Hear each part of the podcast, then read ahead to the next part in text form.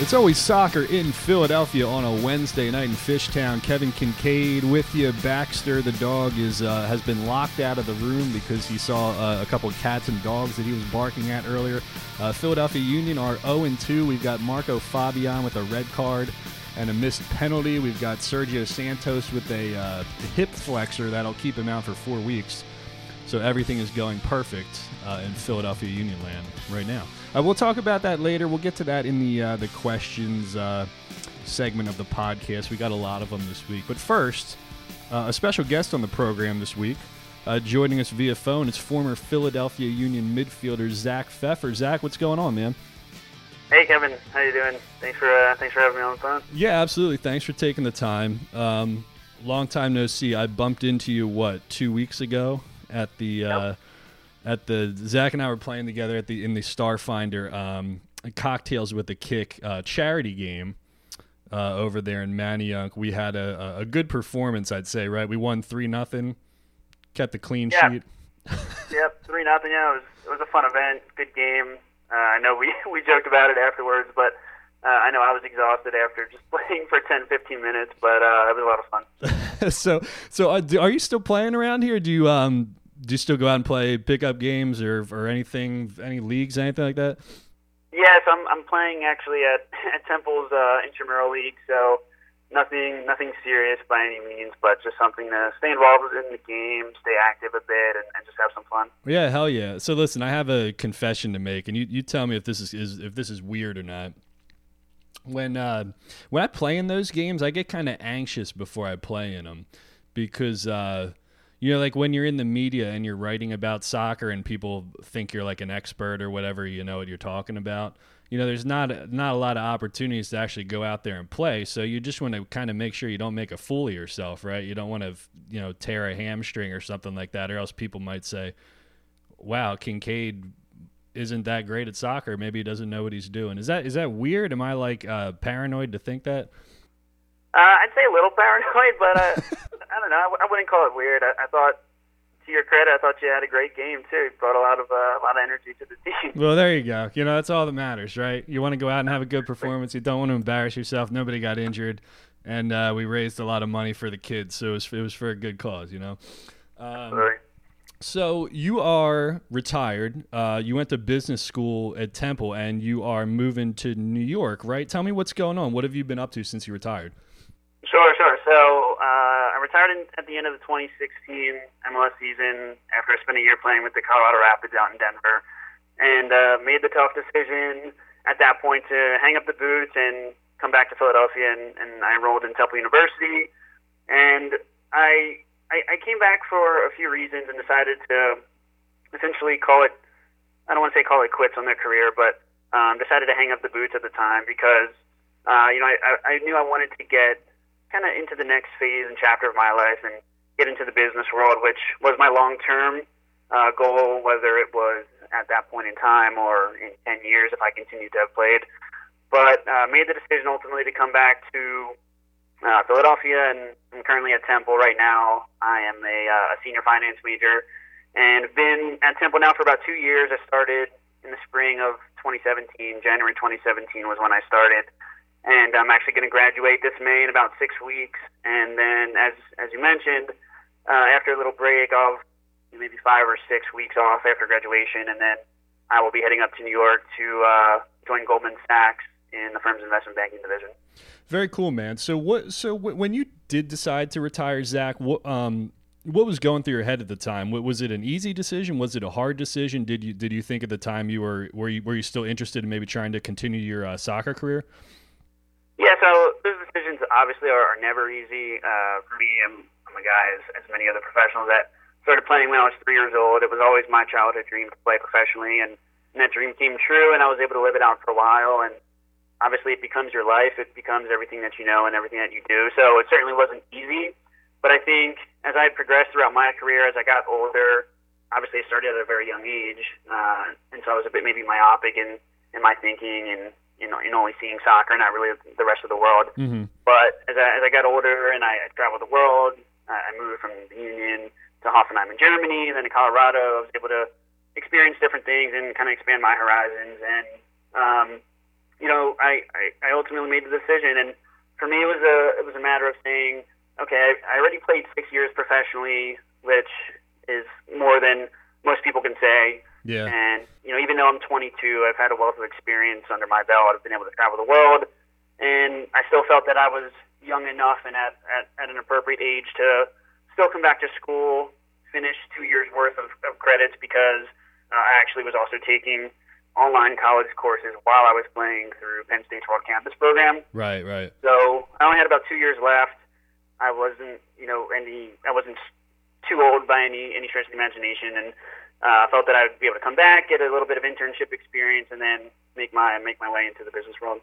Yeah, that's interesting. You know, I don't think we talk about that a lot. I, I remember, I think Amobi was also taking classes too. I think, he, I think he like cut a deal with his parents where they said, "Yeah, you can go pro, but we want you to keep keep pursuing your education at the same time." And um, you know, you point out you played six years. I mean, yeah, the average professional career is not that long. You know, be be it MLS or the NFL or the NBA or anything like that. Um, what what made you want to go to business school? Then did you have any other any other um, career leanings, other stuff that you were thinking about when you were younger? Uh, not really. I mean, for me, it was obviously soccer was first and foremost, but I come from a very academic family in general, and academics has always been very important and at the forefront of, of what I do and what my brother's done and, and kind of our, our family values. But uh, I, I would say that my interest in finance came about really after I started playing professionally, and I think I've told the story before, but once I got the that first paycheck, and at the time I was I was still 16 years old, living at home, so you know my parents brought up the mail from the mailbox, and uh, my dad showed me this first paycheck, and he goes, "You're not touching it. We're investing this. It's going in the market for your future." And after that, I uh, you know I had of course a vested interest to see my money grow and do well. And from there, it took me to kind of getting involved in the stock market, and I kind of just loved it right away, and and uh, really grew a, a tremendous passion for for the markets, finance, business in general. And yeah. for me, you know, for me, business, finance, it's kind of if you think about it, it's kind of what what makes the world go round. No matter what you're doing, there's always some type of finance or business aspect involved. So uh, I loved it, and you know, I, I really love what I'm doing now. So Zach, when you look back at your uh, your career, un- union specifically, what what's sort of like the overriding theme or the the overarching theme when you look back at your years with the union? What do you remember the most? Uh, I think certainly the the most vivid memory probably has to be when I scored the the game winning goal against DC United at home, and yeah, I guess it was the 92nd minute. But uh, you know, I had a, a ton of great experiences, built a, a ton of fascinating relationships, both personally and professionally. And uh, obviously, my first game, not just in MLS, but with the Union, was against Chivas Guadalajara, so that was a very special moment. Right, right. Uh, playing at Lincoln Financial against Real Madrid and Cristiano Ronaldo was a dream come true for me. Um, even just scoring my first goal, which was uh, away in, in Columbus Crew at the very end of the game, not a thrilling moment since we were on the road and uh, I, I, I think our season right ended pretty soon afterwards, but um, that was still a special moment for me. So a lot, a lot of great moments, uh, a lot of great times, a lot of great people and relationships, um, and you know, certainly whenever I look back on it, it's it's nothing but great things. And uh, I know that maybe I didn't reach the heights that I had initially envisioned uh, when I first set out for my career, but I like to think of myself as an eternal optimist, uh, you know, a realist, and and pragmatist, but you know, try to stay as, as optimistic as possible. And for me, it's not it's not ever really a failure or even an overwhelming success. It's always just what did I do? What did I learn from it? And, yeah. and how can that take me throughout the rest of my life? So. Yeah, that was a great goal, man. You know, it's funny because I remember some of the. I, I, remember more of what happened from like 2010 to 2015 than I do like the last two years. I don't. I don't know why that is, but I remember that goal very specifically because I think. Uh, think it was on national TV, I think Fabinho was coming down the left. He he played a ball into Sebastian. Actually, I think he did. He dummy it for you, and then you just put it on your left. Yeah, exactly. Uh, Sebat or um, Fabinho had it down to the left, and he got around his man. I don't remember who it was, but he got around his man, put in a nice low cross, and yeah, Sebastian got got to the near post, just let it go through his legs, and yeah, I took a, a pretty clean first touch with my right foot, and was able to slide it home with my left, and uh, you know, kind of just went went crazy after that. Got tackled by the whole team. Didn't breathe for a couple minutes. So it was a good goal, man. Yeah, you had another um, you had another one against uh, Columbus. I think it was a nice like late run in the box. I, I, I think you guys went on to lose that game actually. Um, and I think yeah, so that that was my first goal. Um, that was oh okay. I want to say that was at the end of my second season, possibly, but yeah, it was towards the end of the season. We lost that game two to one, I believe, but uh, that was actually with the Moby um, Moby was still on the team, and he had I don't know if the ball came in from a throw in or from out wide, across or whatever it was, but he uh, he took kind of a little touch. I think might have gone through a defender's legs or what whatever it may have been, and I kind of ran onto it in the box and snuck yeah. it through uh, the goalkeeper's leg. So yeah, that was a nice that goal. Was that was a nice goal, man. Yeah. Um, Zach, I mean, I'm interested in. There aren't a lot of people who who had the experience of being around for Peter, for Hack, uh, and for Jim. Um, you were one of them. So I'm curious as, as to what your experience was like um, playing for each of those three guys and, and how they differed and, and if they were similar in any ways. Uh, yeah, no, it was, it was certainly a, a wild, I'd say a wild uh, and interesting career path for me, just given the amount of faces that I saw, whether it was coaches or teammates. Um, but every coach is different. Every coach tries to, uh, you know, put in their specific playing style. And Peter was at times more of a, a brute force kind of type of, of coach, and uh, you know Hack was you know kind of very tactical in, in how he looked at certain things, and you know I think Jim had kind of a a blend where he you know was tactical in his approach and and kind of still had you know a bit of the defender mindset since he was a center back his his whole career, but uh, at the same time I think he he certainly tried to have this uh, youthful approach as well in terms of getting some younger players on the field, which I think is more prevalent now. Um, yeah. it, it was a bit, you know, when I was playing, I think Eric Ayuk was there. We had a couple of us uh, younger guys that were able to get some minutes, but um, there was there were some differences. But again, as I mentioned before, for me, they were all fantastic experiences, and I think being a young, you know, 16, 17 year old under um, a hard nosed coach like Peter Nowak was great he had a tremendous amount of experience from his playing days and coaching days. Uh, and then I had known Hack through some of the youth national team setup, so getting an opportunity to work with him was was a great experience as well. And then uh, Jim was a guy that coached me when I was still uh, in the academy and right, right. when I played at some of the youth MLS tournaments. But then once he kind of became the first team coach, and that was that was a, a nice for me as well, and I uh, was able to get some minutes under under him.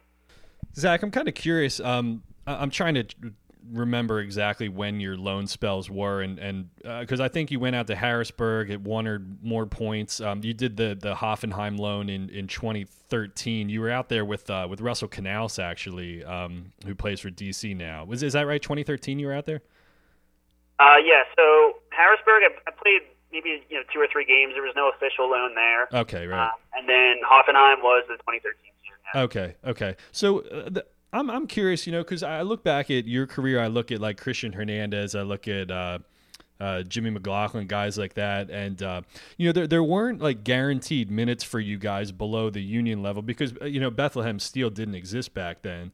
Um, so do you do you feel like it would have been different if if you guys had you know if there was a minor league team, a USL team where they could have got you guys steady and consistent minutes when you weren't getting minutes with the first team? Uh, I I think that certainly could have been a factor. Again, it's it's always very difficult to tell and look back in hindsight, but there there of course wasn't really an infrastructure in place. Uh, the YSC Academy wasn't yet there. Yeah. Uh, there was a reserve league that had ten games, so there wasn't really a platform for younger players to play. Um, but I, I certainly wouldn't look to that or or make an excuse or try to say, hey, I didn't have the resources or anything like that, because at the end of the day I think no matter what, every player is going to be responsible for their own career. And yeah, uh, obviously there's there's luck and special breaks that come along the way. But um, I think, look, if you look at the changes that have happened over the last three, four, five, six years, not just with the union, but in the league more broadly, I mean, it's pretty fascinating and absolutely amazing in terms of the infrastructure that's now there for youth players to yeah. get signed by the first team, get a full you know 30 plus games with a lot of meaningful minutes under their belt in USL. So uh, it could have been different. Who knows? I think at least from a, a game experience standpoint, it certainly would have been different and would have allowed me to maybe test out some things that uh, you know I, I didn't really have a chance to in MLS games because maybe I was a bit more timid, or maybe I felt like I, I didn't want to make any mistakes because I knew the opportunities were a bit far and few between. So uh, certainly could have been a factor. Yeah, for sure. Yeah, I mean the league really has come a long way. It's crazy when you think about it. Um, in 2016, then they they traded you to Colorado. Uh, I think it was on on draft day. Um, what, what, was what was going through your head at that point? Was was it were you surprised? Were you disappointed? Did you see it as a new opportunity? What was your sort of reaction when that happened? Um, so at first, I think it was uh, a bit of shock and confusion, and I was actually in the car. I was on I was on the highway, and uh, my agent at the time, Dan Siegel, uh, gave me a call, and uh, I literally just picked up and I said, "Hey Dan, what's going on?" And he said, "Hey, you just got traded to Colorado," and I was like, "What are you talking about? You know, give me some more information. What's going on?" Yeah. Um, and I knew the draft was going on at the time, uh, so certainly a bit of shock at the beginning because my option, you know, was picked up by the team. I came off uh, what was for me a career year in terms of minutes played and just in terms of my impact on the team overall. Yeah. Um, I know when I when I came home and, and broke the news to my parents and my brother, uh, you know, there's a, a bunch of a, a mix of emotions. You know, of course, mom and dad never want to see their son go away or leave the house, but um, you know, for me, it was exciting because for me it was a chance to get out from my comfort zone. I was obviously born and raised in Philly and played my entire career up until then uh, with the Union, barring of course the the one year in Hoffenheim. Uh, but for me, it was exciting, and I, I went there with a, a lot of confidence and a lot of hope, uh, especially because Colorado had essentially traded their, I guess it was what the number two pick or whatever it was in the draft yeah. to get me, and yeah, and so that gave me a lot of confidence. And I spoke with the the technical staff over there, and uh, everything sounded positive, and uh, I went there and you know really embraced the opportunity and went into preseason with with uh, you know really a lot of joy and kind of felt that this was a, a clean slate and a new opportunity where I could go and improve myself. Uh, of course, you know, it didn't play out the way I would have would have hoped, but um, it's certainly just I guess getting back to your initial question on the on the day of the draft was was a bit shocking. Just again, given given the fact that I came off a real good season and, and was kind of hoping to play a big part in, in the team uh, in the 2016 season. So, what was it like? Um, what was the experience like in Charlotte then when they loaned you loaned you down there? Um, so it was, it was a unique situation. Uh, obviously, if you're looking at a map and the geography of the U.S., it doesn't quite make sense. yeah, it um, doesn't. It doesn't. Uh, yeah, why the Rapids would have a partnership with with the Charlotte Independence. So for me, it was it was a bit of a hassle at the beginning. You know, you're in Colorado, you're all settled in there, and then you have to pack your bags and go all the way back across the country.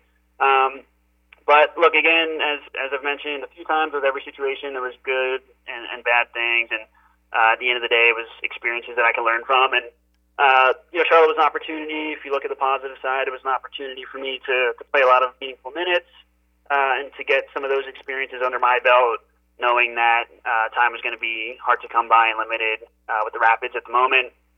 And um, it, it certainly was hot. Uh, I was there in the middle of the summer, and ever been to Charlotte, it's it's certainly not cold there that no, time no, of year.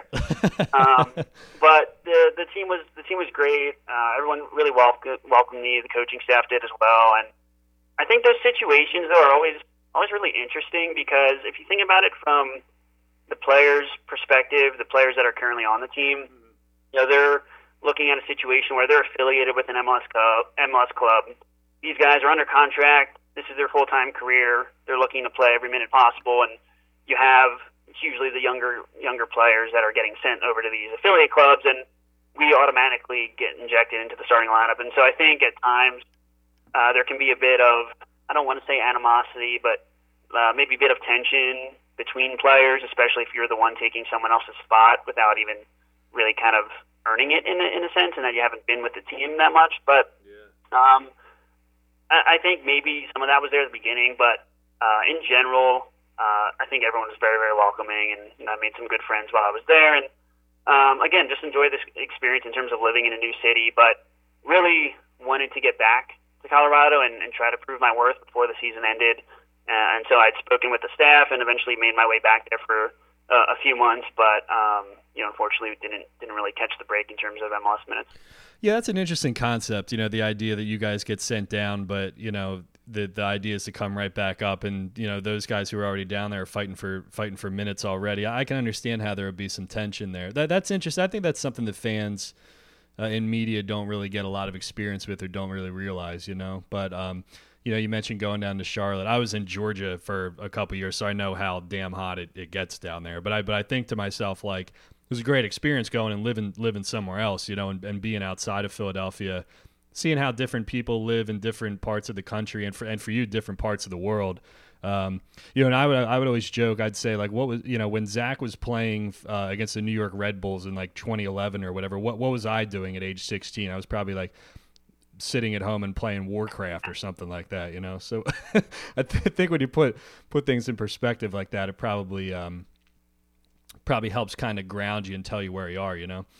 Yeah, and then, I mean, just on that point, because I, I think it's a great point, and it's it's something that I feel has really helped me in this next phase of my life, especially in in the job recruiting, job hunting process, because I'm coming, you know, back to school as when I first came in, I was a sophomore. Now I'm a senior, but I'm a 24 year old senior versus a lot of my peers who are, you know, 19, 20, 21, and even in the interview process, again, I'm going against or competing with kids that are in the same grade year, so again, not the same age. And yeah. I think having all of my worldly experience, and I think having been able to become more independent and mature throughout my whole playing career, using all the experiences that I that I gathered throughout those six years, I think was absolutely invaluable and, and really helped me to stand out and differentiated me when I was going through, for example, the investment banking recruiting process and trying to get into a firm like Goldman Sachs. Yeah, for sure, man. Um, okay, I got one more for you, and then I'll let you go. Um, and this this is my favorite question to ask uh, former athletes, former coaches, former anything. Um, during your playing days, was there uh, what was something that the media or the fans um, didn't talk about enough or didn't spend enough time on or didn't really understand? If there was one thing that you wish the media and the fans focused on a little bit more, what would that be?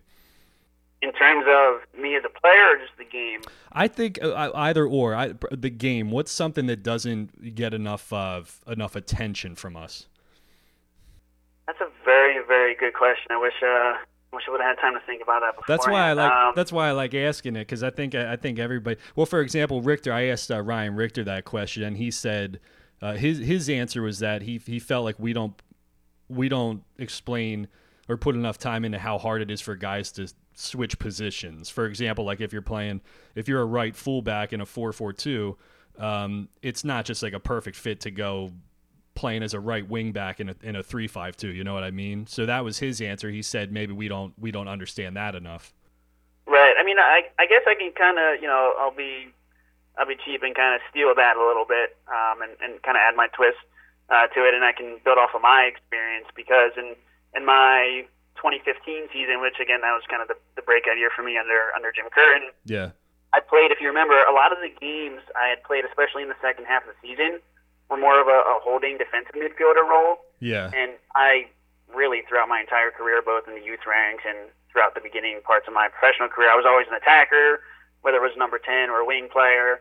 So that was a big transition for me. And, you know, historically, especially when I began playing, I was kind of known as the smaller guy. I'm, I'm relatively small in stature in terms of being 5'8", relatively thin kind of build, and I wasn't looked at as the primary aggressor, the guy that would – be six foot and just crush people in tackles and break up plays. But I think for me, I think I surprised a lot of people, and I even surprised myself, and that gave me a bit of confidence that I was able to to really go into that role and perform well and help the team. And I think it developed my mentality further and helped build the, the kind of aggressive um, side of my game. And so I guess just again to your question and, and to the point maybe even that Richter made, I think those changes are very underrated. And you see a player that even like a, a very good friend of mine who I saw a couple months ago, Paul Arriola again for DC United. Yeah, uh, great player.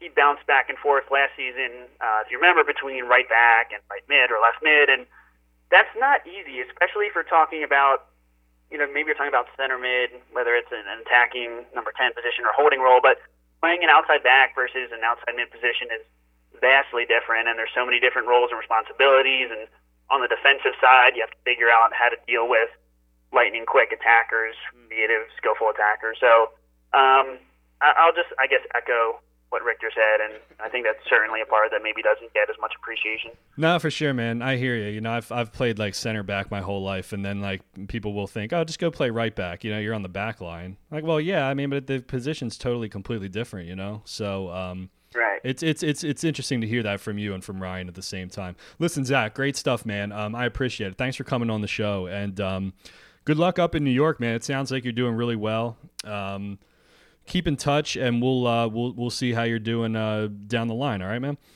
Absolutely, sounds good. Thanks for having me on. Anytime, brother. Yep. Talk to you soon. We will get to your questions, comments, and concerns. I don't. I gotta be honest. I'm not. I don't really have a lot of juice for the union right now.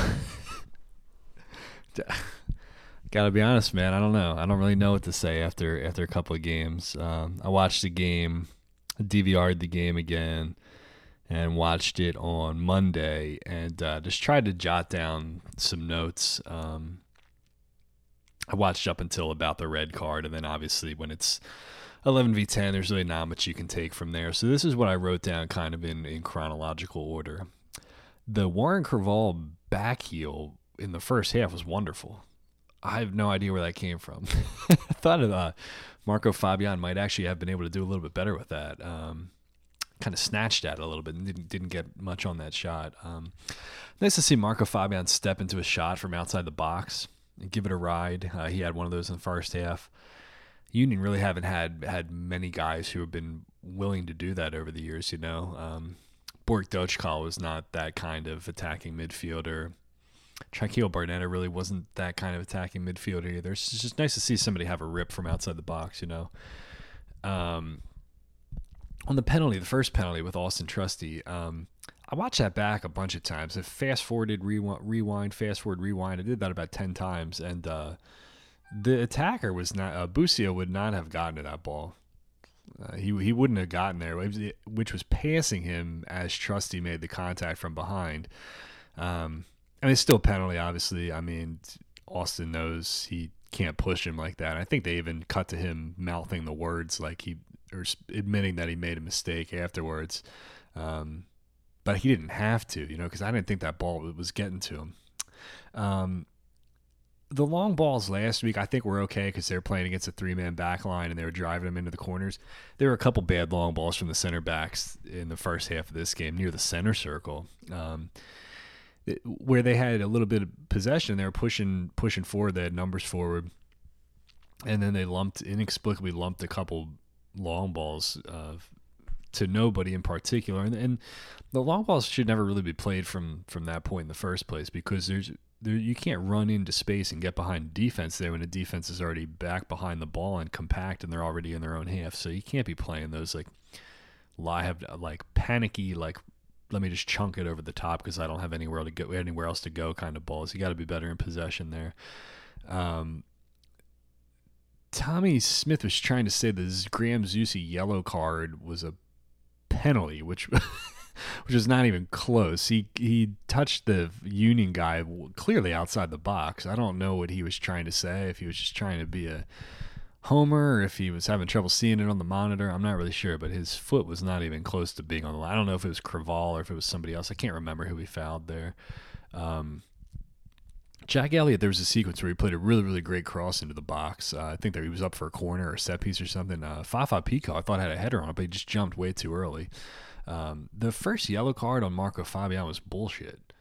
Uh, he didn't hit Johnny Russell in the face. he wasn't even close to hitting him in the face. They both kind of went up for it and clashed shoulders and fell down, but that was about it. Um, I don't I don't know why that was a yellow. Um, Warren Creavalle had another good play where he chested the ball back to Andre Blake in, in really calm play in a danger area.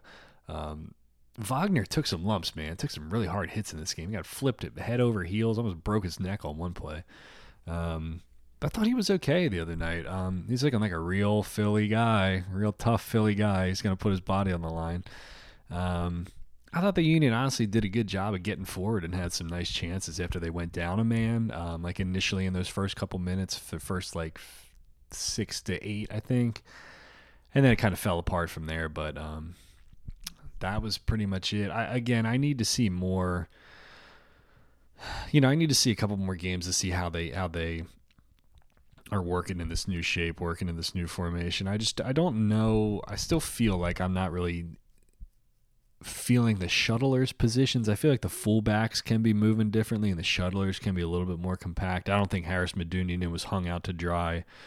Um, or I don't think Haris necessarily hung hung the defense out to dry so much uh, this week as he did last week, but I still think like Bedoya and Creavalle or whoever's next to him could be could be closer and could do more to help him out for sure. Um, all right, let's see what you guys and gals want to know here because I don't really have much to say beyond that. I I, I got to be honest with you, I'm a little I'm a little uh, jaded right off the bat here, two weeks into it. Um, let's see here. Uh, Rick McGovern, I'm sure he wants to know about Dutch football here. Uh, the lack of coverage regarding Ajax's uh, Champions League win is depressing. Uh, no question, just that. Also, what did happen to the I get knocked down people? Uh, I guess you're talking about Chumbawamba there. Um, I don't know what happened to Chumbawamba. You know, that was a weird. I always bring them up when I'm talking about like the worst bands of all time, just because I hated the "I Get Knocked Down" song or whatever. But apparently, Chumbawamba was not like that back in the day. There used to be some punkish kind of alternative something. I don't know. I got to like look more into that. Uh, the lack of coverage. Look, nobody cares about Ajax. Whatever, you know. Um, but I'll cheer for them over Real Madrid any day of the week, you know. So, uh, Union Hulk is checking in here. He says, "Does Kevin Dino and Joy on Broad Dino think that the Philadelphia Union are done shopping?" Is this as good as it gets? Also, remember the people who sing I get knocked down and I get up again. Whatever happened to those people? Well, we just answered that question, Hulk. But uh, do I think the Union are done shopping? Yeah, I mean, they did, they did the Monteiro signing. I mean, if he's not ready to go this week, then what? Is there something we're waiting for here with him? what are what exactly are we waiting for with him? Sergio Santos, of course, out four weeks. Figures, of course. Fabian suspended. I mean, you, you, can't make this shit up. It's like the most union shit of all time. I think that's why I'm kind of just burned out while recording this podcast because it's just the same crapola that it always is, you know. Um, Patrick wants to know: Does Dos Santos makes does Dos Santos make sense? Uh, and is it remotely realistic to think the union might pursue him? Uh, Giovanni Dos Santos, yeah, I, I mean, sure, I could, you know, they Marco Fabian says, "Yo, come play in Philly." But where are you playing him? They both kind of play the same position. Um, I don't think Gio plays enough defense that w- where you would play him as like a shuttler in this formation. Um, you know, unless you want to take one of the strikers off the field and, and or play him or Fabian as one of the strikers. But I just don't see the Union going after him. I don't think they have the money for a player like that. You know. Uh, Jason says, while while we talk about Haris and rightfully so, what are we doing with Accam? Only 16 minutes so far this season. Well, yeah, I mean, you know, Sergio Santos out now. Um, I mean, Accam should get some minutes. You know, uh, he'd at least be the first guy off the bench. I wouldn't mind seeing him maybe get a start because how many chan- how many clear cut chances have have Fafa Picault and Cory Burke created? You know. Um, in the minutes that they've played. I don't know. I, I just really haven't been impressed with anything that either one of those guys has done so far. Um, Patrick says, with the league's highest XG at 4.62, uh, probably skewed a bit by the penalty kicks, uh, the new system seems to be working, uh, but is the lack of a big DP striker going to continue to hurt them in terms of actually finishing those chances? Yeah, I mean, it's a good point. Um, XG I like and I don't like sometimes. I mean, it's just it doesn't take into account uh, which way a guy is facing, what his body angle is, left foot, right foot. Um, you know, there's just so many factors that come into that that I just I just find it hard to apply advanced analytics to to the game of soccer. I do think that they've been pretty good in chance creation. I mean, they had a decent amount of shots and a decent amount of efforts the other day. Um, I think Jim pointed that out in his press conference today, Wednesday, and people were kind of rolling their eyes a little bit and saying, "Well, you know, you know, he's being positive about this and positive about that." But I mean, if you we'd sit here we'd be sitting here and saying we could sit here and say they don't have a goal from the run of play yet but they are they are it's it's not for a lack of, of chance creation. I don't think that's the issue. So if that's one thing to hang on to i think it's certainly worth worth pointing out you know? Um, pa bias says over under the amount of games until tanner gives curtin the axe. Uh, is it six? Ah god i don't know. I mean atlanta is not a world beater this year. I mean, if they can go steal a point there and then maybe get a win against Columbus or a tie against Columbus, I don't know. If they start 0 and 4, don't you have to start thinking about it then? I, I just don't. I don't. I don't know. I don't know how, how far they go. I mean, is it six? Is it eight? At what point do you get where the season is is you know you're fighting from behind just to scrape a six seed again? You know, I don't know what Ernst Tanner's thinking. I really don't. I would say four to six. You know, I mean, you got a lame duck coach on a one year deal anyway. I don't really know what the downside would be to moving on from Jim if you really wanted to do that right away, you know. So um what does Joy on what does Russ really think of the SOBs? yeah. Everybody's blown. I just I woke up on like Saturday morning or something, and my mentions were just like going on and on and on. I had like 200 some messages or something like that. It was just thanks, Mike, for bringing that up, bringing that up. Um, or people just arguing about the Sons of Ben and the, the discussion that we had the other the other on the last podcast, and Russ was sort of talking about you know the lack of uh, juice, the lack of buzz in the river end, and uh, Matt, the Sons of Ben president, got on there. Uh, one of the uh, capos or capos or whatever the hell they're called. Is it capo? Is it capo? I don't remember. Uh, you know, there's this big argument going on, but it's but it's all good stuff. It's it's these are all like relevant questions talking about like, you know, some people introducing want to introduce certain ideas. Uh, to get shut down by the people who have been doing this for forever, and then that kind of it gets stuffy and it gets stale. But then there's also the idea of how do you how do you generate interest and, and generate enthusiasm when the team isn't winning and the team isn't doing well. So I'm gonna get Matt on the podcast sometime soon. We're gonna we're gonna dedicate a whole thing to that. We're going to do an entire episode with that because it's a really it's a good topic and there's a lot of stuff to talk about like that. So we'll take a lot of those ideas from that crazy ass Twitter thread that I ended up on somehow, and we'll do it in a in a proper format this time around. Um, Jesse says, "How tone deaf is it for Curtin to bring up uh, leading the league in chances created while not having a single goal from the run of play?" Um, I no, I mean it's I, I don't I don't I don't what do you want him to say? What do you want him to say? Like, well, we've you know we've played like dog shit. We look like dog shit. He's not gonna say that. So, I mean, I think it's just him trying to do a glass half full approach to installing a new system. You know, at some point the strikers, it's on the strikers to finish chances and to do something with it. You know, Cory Burke and Fafa Picault haven't exactly been you know the most clinical finishers over the years. So um, Kevin says, "Can you?" Oh, sorry, I lost it. Kevin says, "Can you talk about the development of players under Curtin?" I feel like there's a lot of first-year success uh, that drops off in the second year players under him, especially in the defensive end, like Richie, uh, Richie Marquez, Jack Elliott, maybe even Trusty right now. Yeah, I mean Austin making a dumb play, he doesn't have to have to make it the in the you know in this game and like under 10 minutes in the game and you know trusty had i know he was a rookie last year or whatever but he had uh you know the the own goal in the U.S. Open Cup final. He had the own goal against New York City. I, I can't remember if it was in the playoffs or the game before the playoffs, which affected the seeding. Um, but yeah, it does feel like these guys kind of flatline, kind of take a step backwards. I, I don't know why that is. I really don't know why that is. You know, um, I don't know if they just hit their ceiling right away, or maybe if these guys aren't as talented as we as we think they are. I'm not sure if if uh, you know the the I don't know if the coaching staff identifying what the next step has to be for them. Um, I really don't know what it is. It's just a, such a strange thing. You know, we did the when we did the interview with Zach earlier. You know, they they traded him for the number two pick in the 2016 draft, which turned into Josh Yaro. So that's another thing too. I mean, it's probably a bummer to be traded, but then when they trade you for a guy who ends up kind of flaming out after a year and a half or whatever and can't stay on the field, can't stay healthy, that's another issue too. It's a good question, Kevin. Man, I listen. I wish I could give you more on that. I just don't. I I don't know. I mean, Um, and Mark McKenzie not playing too is is is disappointing as well, you know. And you can point to like Mbaizo if you wanted as well. I mean, they sold us this big thing like we don't need Keegan Rosenberry, and then you know Mbaizo's not even playing. You got Ray Gaddis on the field, so. Uh, okay, here's an over under. Union players on the field at the final whistle, 9.5. Uh, I'll say over.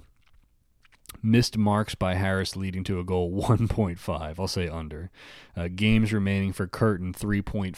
I'll say over. I don't know. I just, I, I don't know that if they lose this week and then if they lose to Columbus, they're 0 and 4. Uh, God, if they go 0 and 5, maybe. So that that would take us to. They'd have to get six games for the over. I'll say the under. I'll take the under on that. Uh, Mike says uh, if Mbaizo is more than a fitness thing, does right back become the number one need above the other holes? Yeah, I mean, I just, I don't, I don't know. I, it, it just the, the, optics of trading away a 25 year old in Keegan Rosenberry. I know he wasn't amazing for Colorado the other day. To keep it around a 28, 29 year old who has his limitations, it just doesn't look. The, the optics of it just don't look good to me when.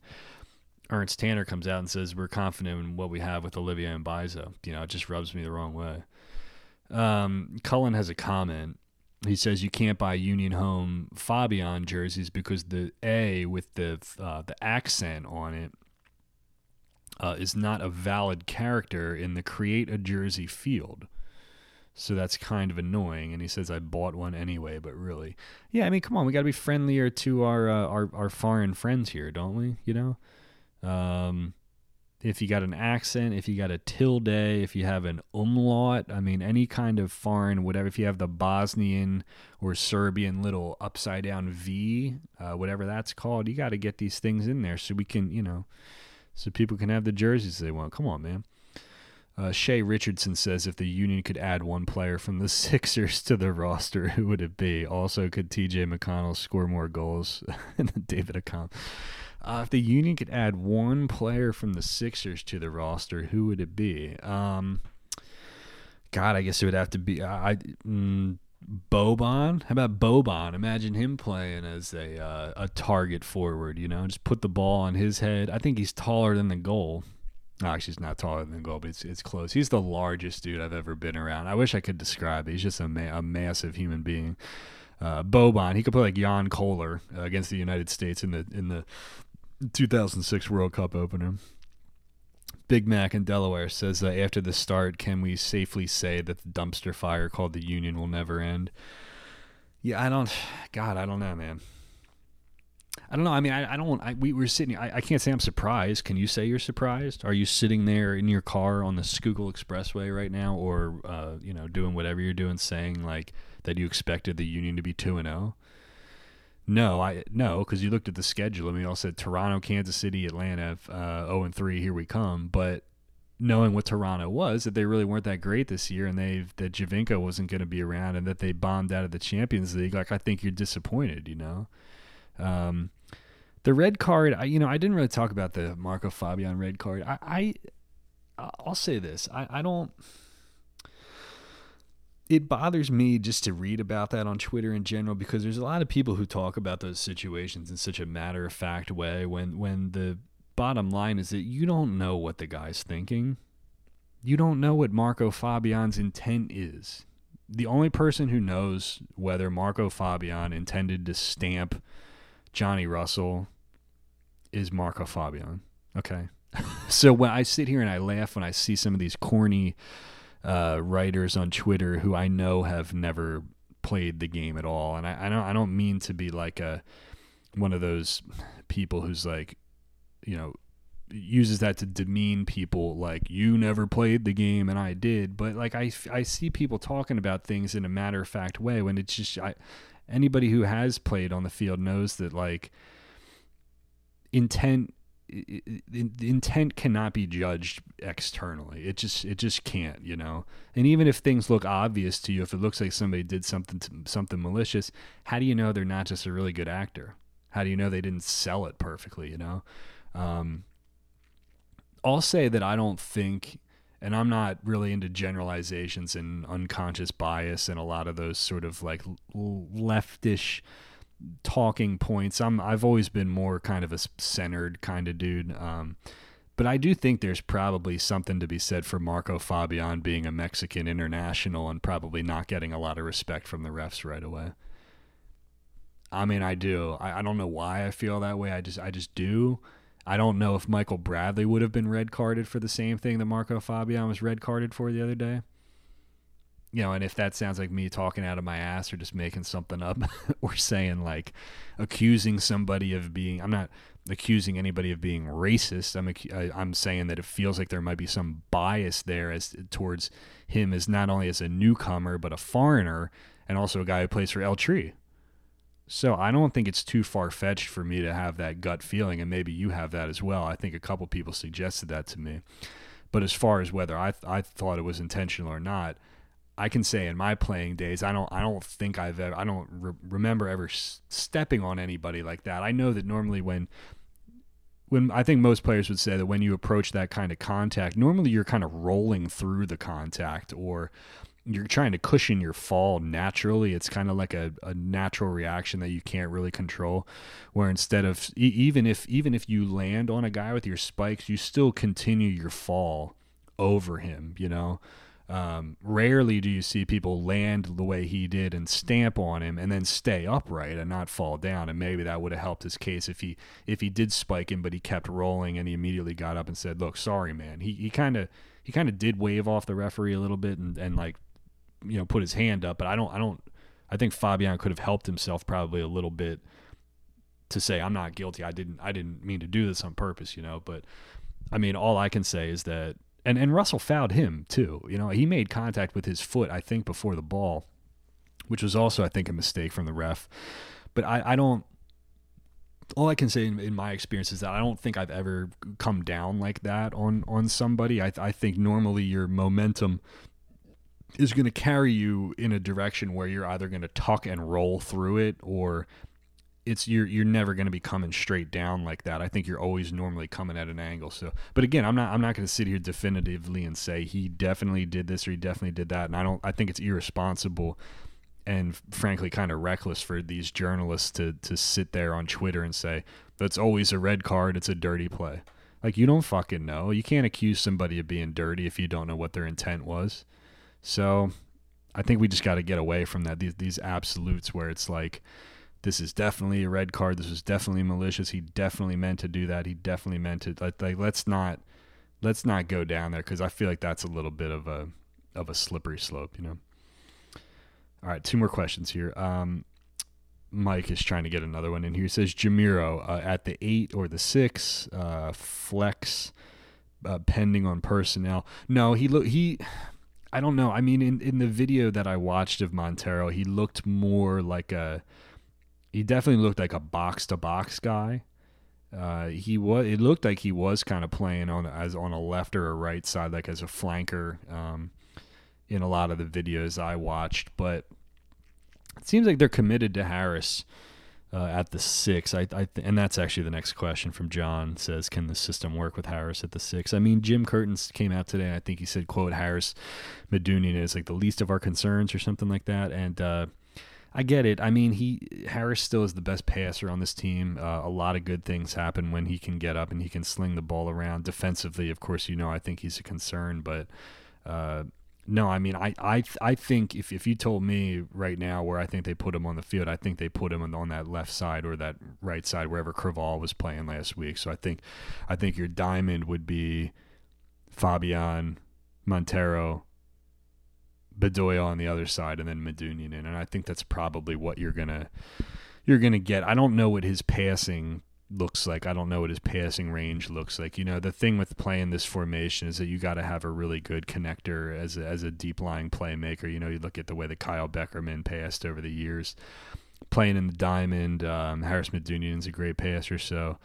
You know, let's give it another game. Let's see what they can do in Atlanta against a team that's not amazing. They got a win over Monterrey um, before going out in the in the Champions League uh, on aggregate three to one, but we'll see. So that'll do it for this episode, episode 72 or 73 or something like that. Hope you guys uh, enjoyed the interview with Zach. Thanks to Zach um, for coming on. And sorry I didn't have a ton of juice tonight. I just, like, I'll be honest with you, I just really am not feeling uh, the Union right now. Like I just don't really know what they are. I don't know what to think, and um, I need some. I need to see something this weekend that gets me more interested in talking about it, win or loss. You know, because we're only three games in, man. I don't want to do another one of these seasons where it's like, oh, they suck again, and blah blah blah, and we just bullshit our way through the summer. Like I want to have good stuff to talk about. I don't want to be negative. Want to be positive. You know, we want to be fair. So we'll see what they give us this weekend, man. It's always soccer in Philadelphia. Thanks, y'all.